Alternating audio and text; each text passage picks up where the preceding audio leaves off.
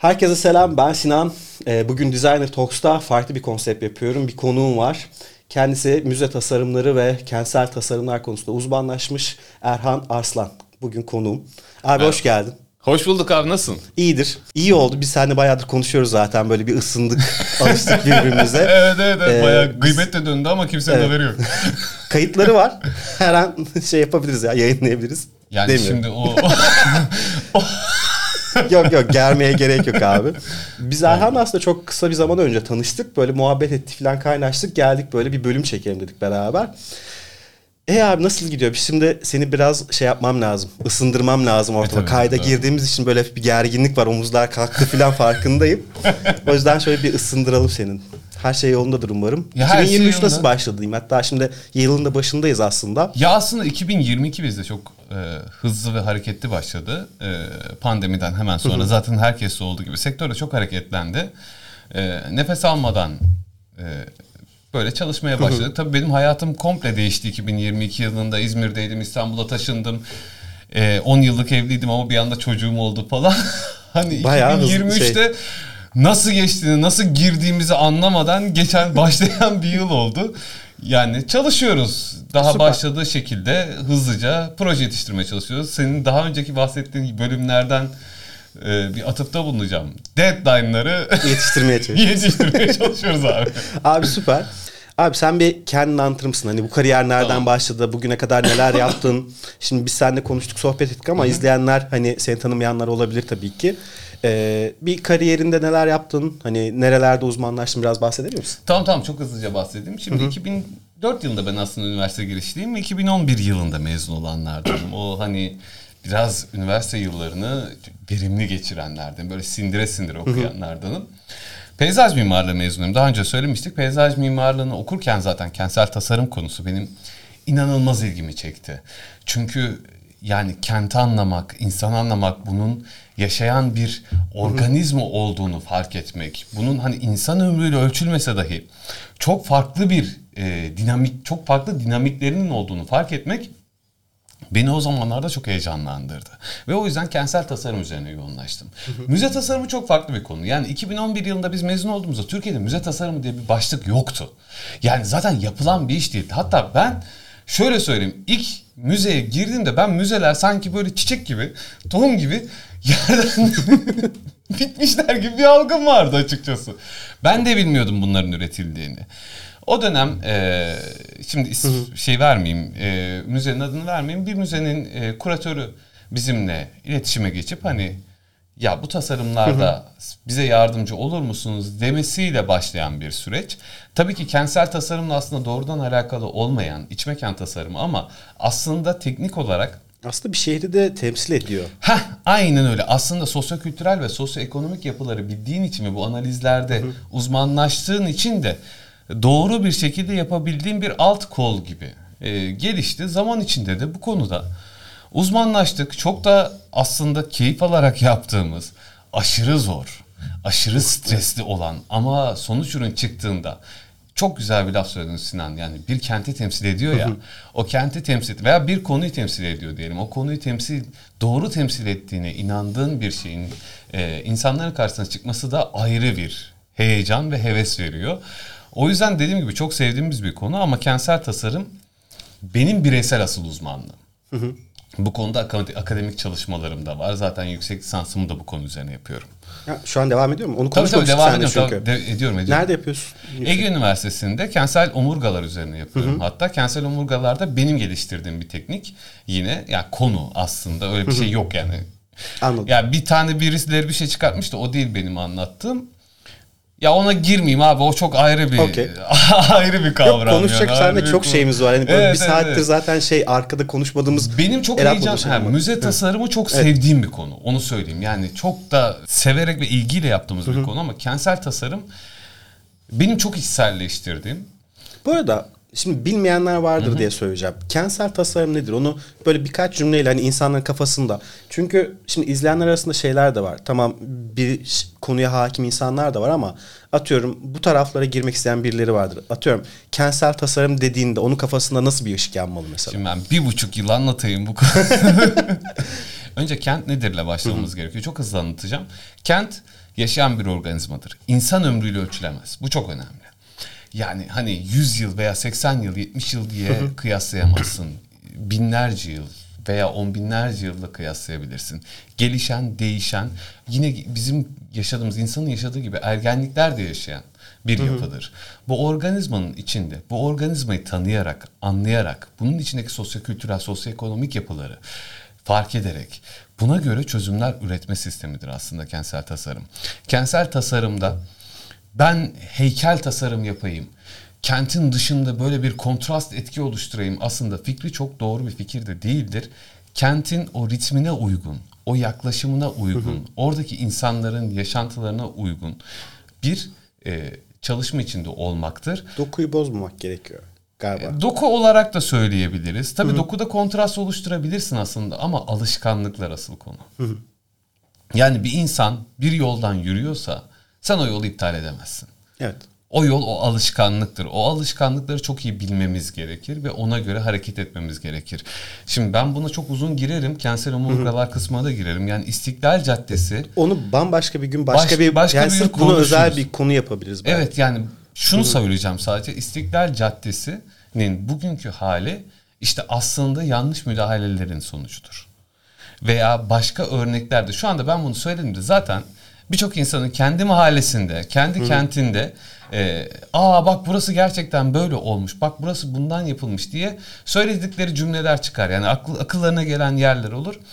Kentsel tasarım bir kentin kültürel yapısına ve mimari dokusuna uygun şekilde hareket etme eylemidir diyeyim. Okey süper. Peki şimdi burayı belki başka bir gün farklı böyle daha derin derin konuşuruz. Benim de çok bilmediğim konu bu arada ama ön hazırlığımı yapıp böyle gelirim. Peki şeyi sorayım sana. Şimdi sen peyzaj mimarlığı okudum dedin zaten. Bu tasarım tarafına olan merak nereden geliyordu peki? Hani sen okula girdim ya benim klasik Türkiye'nin şey sorunu vardı ya benim puanım buraya tuttu buraya gireyim de mi oraya girdin yoksa ben zaten tasarımla işte bir görsellikle işte etraftaki güzellikleri algılayıp bunları bir çerçeve içerisinde toplayarak hani bunun bir nasıl diyeyim dışa vurumu olarak mı tasarımla ilgilenmeye başladın? Hani o hikaye nereden geldi? Tamamen tesadüf. Onu söyleyeyim. Yeni yani. soru. Komple peyzaj mimarlığının tam olarak anlamını bile bilmeyerek girdim mesleğe. Onu da söyleyeyim. Yani gerçekten bilmiyordum. Peyzaj mimarlığı nedir? Nasıl yapılır vesaire gibi böyle çok ciddi araştırmalar yapmadan ben e, fen lisesi mezunu olanlardanım. Çok kötü böyle ÖSS sınavlarına çok kötü bir puan yapıp bir daha aynı şekilde çalışmak istemeyen, hazırlanmak istemeyen, o stresi bir daha kaldıramayacak olanlardanım. Yani bir tercih yapayım, gireyim dedim. O da peyzaj mimarlığı bölümü tuttu ama bazen ben normalde kadere vesaire inanmam. Ama bazen böyle e, düğüm noktaları vardır insanın hayatında. Düğüm noktalarından biri. Demek ki benim bu tarafa yönlenmem gerekiyormuş dediğim yerlerden biri. Çünkü gerçekten aşırı keyifli dediğim gibi. Tam böyle e, insanın hani kalıbına uygun Evet, olur evet. ya bazı kıyafetler gidersin seri üretimdir normalde onu giydiğinde her zaman olmaz ama dersin ki ya bu ceket tam, Tam benlik benlikmiş. Ya gerçekten bu meslek tam benlikmiş dediğim ve ondan sonra aslında başlayan yani üniversite sürecinde başlayan e, bir yapı ama ben tabii daha önce de sanatla vesaire gerçi sanatla tasarımla alakası yoktur da zaten analitik kafaya sahip birisiydim. Zaten hani o mühendislik altyapısı her zaman olan bir yapıydı. Hatta ben hiç unutmam lise yıllarında. Ortaokul bile olabilir ya. Şu anda da estetik cerrah arkadaşım. Bilardo oynuyoruz İstanbul'da. Böyle topa vurdu. Topun biri durdu. Diğeri hareket etti. Beyaz top durdu, diğeri hareket etti. Abi momentum korundu dedi. yani bu kafadaki olan bir insanın tasarımdan keyif alması çok doğal. Çok katılıyorum. Yani farklı bir şekilde gelişmesi çok zor. Yani bir yerde o de farkında olmasan da o kıvılcımın bir yerlerde dönüyor olması lazım. Yani senin o yaşa kadar karşına çıkan şeyler ya da okulda öğretilenlere verdiğin tepkilerden dolayı aslında bir dışa vurum bu taraflara olan ilgi bence. Hani ben öyle yorumluyorum. Abi kesinlikle katılıyorum. Bir de şöyle bir şey var. Ben tabii ilk 18 yılımı hayatımın İstanbul'da geçirdim. İstanbul aslında e, tasarımı algılamak, öğrenmek için mükemmel bir şehir. Şu açıdan söylüyorum. Yani hani burada konuştuğumuz kent 2000 küsür yıllık bir kent. Aynen öyle. Ee, inanılmaz tarihi ve kültürü olan bir kent. Benim üniversitede hocam şunu söylemişti. Ben İzmir'de okudum. Floransa'da tasarım eğitimi alan ve orada doğmuş büyümüş bir çocukla İzmir'de eğitimi alan ve orada doğmuş büyümüş bir çocuk arasında veya İzmir demeyelim de Ankara diyelim, Konya diyelim fark etmez. Çok da tarihi olmayan bir yer diyelim. Arasında fark var mıdır demişti. Evet vardır abi. Kesinlikle var. Yani burası biraz yoğrulmuş bir kent anlatabildim mi? Ya kaç tane medeniyet geçmiş yani baktığında hani o işte kıtaların birbirine bağlanması, herkesin zaten uğruna savaşlar verdiği bir coğrafyadasın burada ve o kadar kültürün getirdikleriyle zaten hani sokakta yürüdüğünde alabileceğin o kadar çok şey var ki yani şimdi kötülemek için söylemiyorum. Tekirdağlıyım ben. Yani Tekirdağ Cevahir AVM kadar bir yer. tamam mı? Yani bütün o beş katı tavaf ettiğinde Tekirdağ'ın o merkezini tavaf ediyorsun. E şimdi Tekirdağ da çok eski aslında baktığında Osmanlılara gittiğinde Tekirdağ aslında hep bizim şey topraklarımızda olan bir yerde ama o kadar kültürel mirası merkezinden bahsediyorum tabii ki. Çok kalan bir yer değil. Hani orada çıkıp böyle ilham alabileceğin bir yer değil. E şimdi nüfus olarak da baktığında zaten İstanbul'la kıyasladığında fark ediyor. Şimdi orada alacağın kültürel bilgi, değer ya da işte gözüne katacağın nasıl diyeyim o ben hep kütüphane olarak yorumluyorum işte o hafızana aldığın şeyleri. İstanbul dağlıkların bambaşka. Yani ya da Floransa dağlıkları. Abi çok katılıyorum. Çok doğru İşte bir şey o zaman senin e, estetik algın değişiyor. Bu tasarım neden öyle yapılmış kısmın kafandaki sorular değişiyor. Ne yazık ki işte o coğrafya kaderdir lafı birazcık burada doğru olmaya çıkıyor. Bu bizim seçimimiz olmayabilir tabii ki çocukluğumuzda ama sonrasında sen yine bunu geliştirebilirsin bir bakıma. Yani gidip gezersin işte hep konuştuğumuz şey vardır. Abi sen evde oturup sadece bilgisayar başında o gözünü geliştiremezsin. Yani gidip müzeye de gezeceksin, sokaklara da çıkacaksın, insanlarla da konuşacaksın. Yok abi Google Maps bayağı iyi ya. Atıyorum böyle bir tane adam var tamam mı? Onu atıyorsun. Sokakların her yerini geziyorsun ya. Bak Google Maps değil ama az önce de konuştuk ya. Mesela ben Assassin's Creed serisinde Ezio serisini çok seviyorum. Şimdi Ezio'da işte Venice vardı. e, Floransa var, E, Roma canım, var filan. Ben sonra gittim onların gerçeklerini de araştırdım oyunu oynadıktan sonra. Ulan herifler tarihin marinin bir sürü şeyini yazmışlar. Benim Assassin's Creed oynama hikayem şeye döndü. Ulan o Rönesans dönemleri bilmem nelerini öğrenmek için böyle bir yandan da okuyorum filan göreve gidiyorum ama. Mediciler miydi? Evet, Mediciler vardı. ailesi falan. evet. Bayağı bir aile vardı aslında orada Evet, oyun evet. içerisinde. Şimdi hatırlamıyorum çok oldu. Şimdi dinozor gibi olmayalım ama çünkü şey- Yaşlanmış. 10 yıldır ama herhalde ben 10 yıl önce falan oynuyordum çünkü onları. evet evet o, o, o kadar dönemler evet. Buradan Ama Google Maps nokta- iyidir bu arada. Hani Google, Google Maps'e atın kendinizi. Ondan sonra böyle oku. İleriye basarak.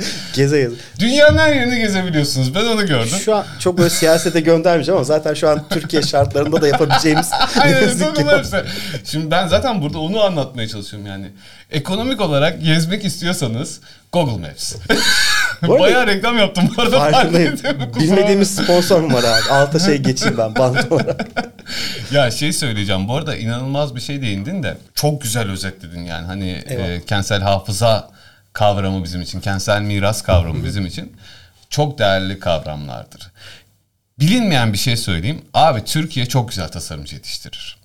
Çok fazla dünya ünlü tasarımcımız vardır. Hatta dünyada ilk 3, ilk 4'teyiz. Yani tanınmış tasarımcılar açısından. Dünyadaki en son bak yanlış bir bilgi olabilir ama mimari tasarım açısından söyleyeceğim. İlk 10 mimarın 3'ü Türktü.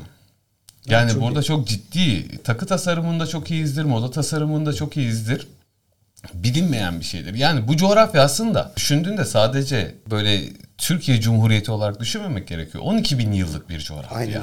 Binlerce kültürün daha önce dedin ya medeniyetin aslında gelmiş geçmiş olduğu ve bizi etki etmiş olduğu bir coğrafya. O yüzden de inanılmaz tasarımcılarımız var. Hala da yaşayan. Benim hatta birlikte yaşadığım için aynı dönemde yaşadığım için gurur duyduğum tasarımcılarım da var. Tasarımcılarım değil tasarımcılarımız da var. yani o yüzden hani memleket olarak biz tasarıma çok şey yapmasak da Şöyle Yani tasarımcı olarak yetiştirme konusunda sıkıntı yok ama belki değer verme kısmında sorun olabilir. tabii tabii logoyu bir tık büyüttüğümüz Evet. için oluyor işte. ya burada çok böyle gönderme de yapmak istemiyorum. Çünkü işin ucu çok farklı yerlere de gidecek. Ama hazır şimdi tasarımcıdan konuşurken işte Türkiye'nin aslında bu dokusu ve geçmişten gelen medeniyetler birleşimi olmasından dolayı şimdi tasarımcılar yetiştiriyoruz falan. Peki sen tasarımcıyı nasıl tanımlıyorsun? Yani sence bir tasarımcı nedir? Kime tasarımcı dememiz gerekir bizim? Ahşap boyamacısına. Ya çok çok net. Tek kelimeyle mi özetleyeceksin? Evet, ahşap boyayan kişi tasarımcıdır abi. Yani ben öyle algılıyorum. Çünkü tasarım atölyesi diye gördüğüm her şey Ahşap ya boyuyor. sandalye yapıyor tamam mı? Ya da ahşap boyuyor. Cam boyama da olabilir. bak. aa, evet evet bak onu kaçırdım. Cam O da benim boyama. Tekirdağ'dan aklımda kaldı. o da Cam çok boyama da var. Tasarım atölyesi yani odur. Tasarım dillere pelesenk olmuş kelimelerden biri abi. Deforme oldu anlamı. Tasarım, mühendislik gibi aslında bir disiplindir. Eğitime alınması gereken bir konudur. Bunun biz böyle keyfe keder e, bir şeyler çizip insanların önüne servis ettiğimiz bir yapı değildir. O yüzden hani tasarımı tanımla dersen tasarım, işlev, konfor ve estetik kaygı, işlevin estetik ve konfor kaygılarıyla kurgulanmasıdır derim. Tasarımcı da tasarım yapan kişidir abi yani hani şimdi Çok da böyle aslında hani şu an işte gündemden dolayı böyle çok havalı bir imajı var yani tasarımcı dediğinde. Ya baktığında. evet de- Ama iş müşteri tarafında iş yapmaya geldiğinde tasarımcı ya den, denen de bir işe dönüyor Evet. bir yandan.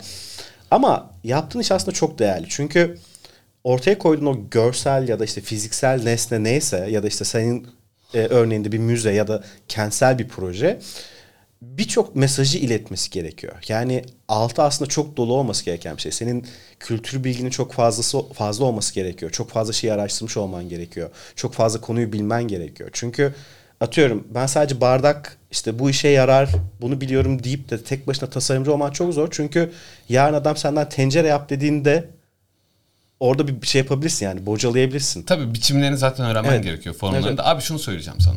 Şimdi bu bir mikrofon değil mi? Şimdi bunun bir görsel bir yapısı var ya. Bunu tasarım ürünü diye sayıyorsun ya. Bunun içinde bin tane öğe var. Ve bunun aslında mühendislik bir çalışması var. Evet. O yüzden böyle çalışıyor. Şimdi tasarım da buna benzer bir şey. Bu altyapıların hepsi zaten teknik altyapılar. Ve Evet. bunların hepsi katmanlar dediğimiz yapıların hepsi teknik olarak sürecin içinde değerlendirilen yapılar. Sadece sen sonuç ürünü görüyorsun. İşte bardak, kahve makinesi. Basıyoruz abi tuşuna. Tamam mı? Kahve yapıyor. Allah'ın bir hikmeti. Tabii öyle değil hani. Ama de- yani şunu anlatmaya çalışıyorum. O kahve makinesine bastığında arka tarafta çalışan yazılım da var, donanım da var. Bunun dışında mekanik bir altyapı da var. Tasarım da böyle bir şey. Bunun altında çalışan Girift bir bin yapı var tane aslında. yapı var. Tabii ki canım yani evet. o katmanlı yapı, o girift yapıyı kurgulamak gerekiyor. Bu akademik bir süreçtir abi. Yani öyle hani aa bak ben şuraya şunu çizdim güzel oldu dediğin şey tasarım değildir. Ben şu an hani gözlemlediğim şeylerde çok savaş veriyorum. Şimdi evle iş arası ben sürekli yürüyerek gidip geliyorum. İşte ev, yarım saatlik bir mesafede bizim. Şimdi sokaktaki o billboardlara bakıyorsun, ona bakıyorsun. Sosyal medyada gördüğün şeyler var. Şimdi ben LinkedIn tarafını da çok kullanıyorum işle ilgili şeyler olduğu için. Orada da böyle bir sürü tasarımcı arkadaş geliyor. Şimdi öyle isim vermeyeceğim de bir tane CV geldi bize zamanında. Tasarımcıyım demiş. Shutterstock'tan template'leri indirip metinlerini değiştirmiş. Abi yani En sevdiğim abi. Adam sistemi çözmüş. Bak sen şimdi adama laf ediyorsun ya. Adam 200 liraya yapacaksın bak. Çok temiz iş ya. Abi zaten onu zaten yapıyoruz tamam default'ta. Hani Ya bak aylık üyelik 100 lira. Tamam mı? 200 lira. Ayda bir tane İşte- işte, Allah bin bereket versin ya. ben o zaman niye sana maaş ödeyeyim abi? Zaten indiririm ben o Shutterstock'tan. Zaten metin yazacaksam da yazarım. E şimdi e, böyle bir tasarım algısı olduğunda ben de deliriyorum. Aslında tasarımcılık entelektüelite gerektirir. Birçok konuda ufak ufak da olsa bilgi sahibi olma ihtiyacını gerektirir. Yani çok okumak, çok öğrenmek, çok Kesinlikle. fazla detay bilmek gerektirir. Bunun bazı kısımları da mühendisliktir bu arada. Yani hani malzemelerin tamamını bilmesi gerekir. Yeni tekniklerin tamamını bilmesi gerekir. Bu sadece şeyle alakalı değil. Ee, hani mekan tasarımlarıyla alakalı değil. Bu dijital tasarımlarda da aynı. Aynen öyle. Yeni re- renk e, modalarını da bilmesi gerekir. Sürekli okuması, sürekli bakması, sürekli görmesi gereken insanlardır. Bu farkındalık o yüzden ya hani hep derler ya bakmakla görmek arasındaki fark Aynen nedir? Aslında tasarımcı gören insandır. Çok yorucu bir yapıdır. O yüzden de tasarımcıların çoğu böyle zaman içinde ufak ufak birkaç tahtasını kaybeder. Ya toplumla tamamen iletişimini Kesmeye keser. çalışır. Ya doğru düzgün yani siz bir soru sorarsanız o bir cevap verir ama sizin sorduğunuz sorunun kesinlikle cevabı değildir gibi saçma sapan yapılara İletişim döner. kopukları olmaya başlıyor. Evet. sonunda, evet. Yani bilmem kim de biraz şey. Bu lafı duydun mu hiç Sinan? Yani, Yok. Ha, şimdi, Henüz değil. Ha, tamam duyacaksın. yani genelde şöyle laflar gelir. Yani bilmem kim de biraz şey. Ya o neyin ne olduğunu da çok bilmeyiz zaten. O yapıya döner. Dediğim gibi entelektüelite gerektirir. Farkındalığı çok ciddi artan bir kişidir. Ian Markak e, peyzaj mimarlığı için çok güzel bir laf söylemiş zamanında. Diyor ki sabah uyandığınızda ve pencereden dışarıya baktığınızda peyzaj mimarısınızdır. Bu çok ciddi bir laftır. Yani diyor ki etrafınızı gördüğünüz anda siz bütün her şeyi algılıyorsunuz. Bütün her şeyi anlıyorsunuz. Bu biraz olasılıksız kitabına e, Adam, Adam Peever'ın olasılıksız kitabına e, atıpta bulunmak oluyor aslında. Orada bir işte e, adam en sonunda ya şimdi bu da spoiler vermek mi oluyor? 10 yıl Okumayan- önce okudum artık okumuş olsunlar ya. Ya okuyun yani Allah aşkına siz de. Star Wars'ta da Darth Vader Luke'un babası o zaman hani spoiler vereceksin. Şimdi biri çıkarmış dedim nasıl ya?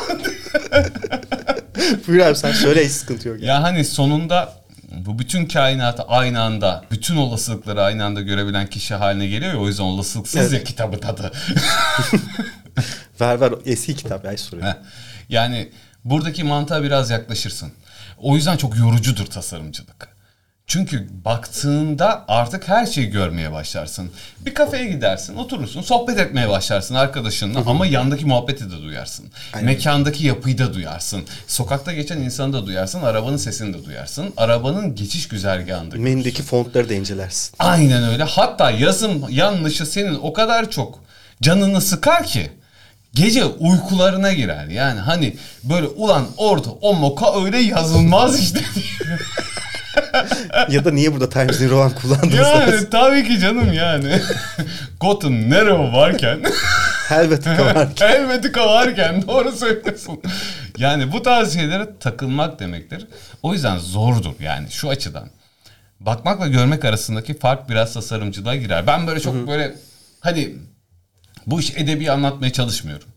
Bu Hayır, konu ama- yanlış anlaşılmasın. Ya arka tarafında da Algının açılması demek. Evet. Yani 360 derece görmek demek. Biz normalde hayat öyle yaşamıyoruz. Biz normalde sokakta bir yere gideceksek mesafemiz belli, gideceğimiz yer belli. Oraya gidiyoruz ve oturuyoruz. Oradaki işimizi hallediyoruz. Tasarımcı dediğin kişi o süreci tamamen yaşayan kişi oluyor zaten. Oradaki bütün detayları gören kişi oluyor zaten. Yani hani yordu, bizim mesleki açıdan söylüyorum tabii ki Burada biraz saraflı olabilirim. Bilmiyorum. Kentsel tasarımcılık açısından konuşuyorum. Yani sokaktaki çöpü de görüyorsun. Oradaki kaldırımdaki asfaltın yamasını da görüyorsun. Ee, bir yerde şeridin çizgisinin e, Yamuk oluşunu görüyorsun. evet, yamuk Ya da veya eksik yapılmış. eksik olduğunu ya da iki ucun birleşmediğini görüyorsun. Ha veya işte o eğer birleşmemişse büyük sıkıntı bu. yani o benim gece uykularımı kaçırır. Öyle bir şey yok. yani doğrudan cimer. Adımız obsesife çıkacak. Doğrudan cimer abi. O iş belli yani. Hani Fotoğrafı çekilir, gönderilir. Biraz bu konu bu konu ciddi bir şey. Yani edebi dediğim gibi edebi anlatmaya çalışmıyorum. Ya derinliğinin olduğunu anlatmamız gerekiyor. Yani insanlar. aynen öyle. Hani Bakmakla görmek arasındaki fark aslında tasarımcılığı biraz tanımlıyor. 360 derece yani panoramik bir algısı vardır tasarımcının. Bütün her şeyi algılamaya çalışır. Bu bu arada sadece dünyayla da sınırlı veya olduğu fiziksel mekanla da sınırlı değildir. Bütün kainat algılamaya çalışır. Bütün boyutsal yapıları algılamaya çalışır ki bir sonraki aşamayı atlayabilsin. Bir sonraki jenerasyonu geliştirebilsin. Yani- Zaten yaptığımız iş aslında bir sonraki jenerasyonu bunu hazırlamak. Yani önceki bilgileri biz bir şekilde aldık, harmanladık. Siz de bizden alın ve siz de bunları harmanlayın ve sonrakileri inşa edin aslında günün sonunda. Ya bak çok güzel bir şey söyledin. Gaudi'yi biliyor musun bilmiyorum. Bizim önem biliyorsundur kesinlikle de. Barcelona'daki işte Sagrada Ha. Familia'nın falan filan mimarı. Tamam biliyorum. La Pedrera'yı, Casabatio'yu falan yapan kişi. Dönemini hiç sevilen bir adam değil abi. Çünkü Barcelona'nın zaten şehir planı da çok Katı bir plan. Hatta Park Güell'de bir proje yapıyor. Müteahhit projeyi yarım bırakıyor. Yani hani adam satamıyor ya. Hani adamın yaptığı yapılar hiç beğenilmiyor.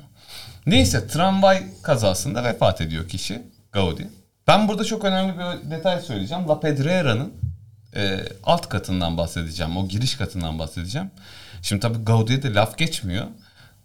E, alan kişinin eşi değiştiremiyor yapıyı. Gaudi ölünce anında yapıyı değiştiriyor. Böyle o Gaudi'nin şöyle bir felsefesi vardır.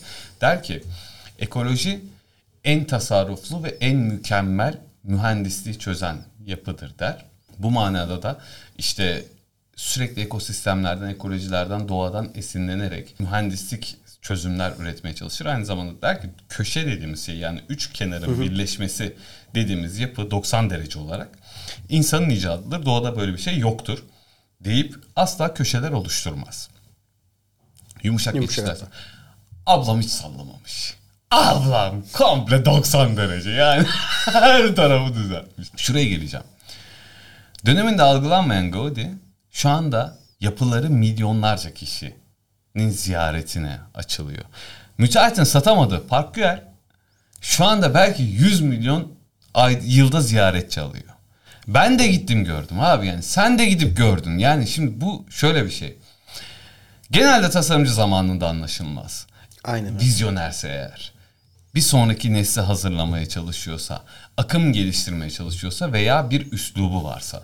Maalesef böyle bir sorunumuz bizim Aynı de var. şey işte müzikte de var, ressamlarda da var. Ya bütün aslında o dünyayı değiştirmeye çalışıp bir akım yaratmaya çalışan insanların hepsi aslında zamanında anlaşılmamış. Ya aslında tasarımla sanatın karıştırılmasının nedeni bu ama sanat şöyle bir durum var sanatın. Sanat bir duygunun aslında şey özür dilerim lafını böldüm. Estağfurullah. İkisini hani karşılaştırmak ya da bir araya koymak için değil ama hepsinde bir şey vardır ya bir akım vardır hani anlaşılmama durumu vardır.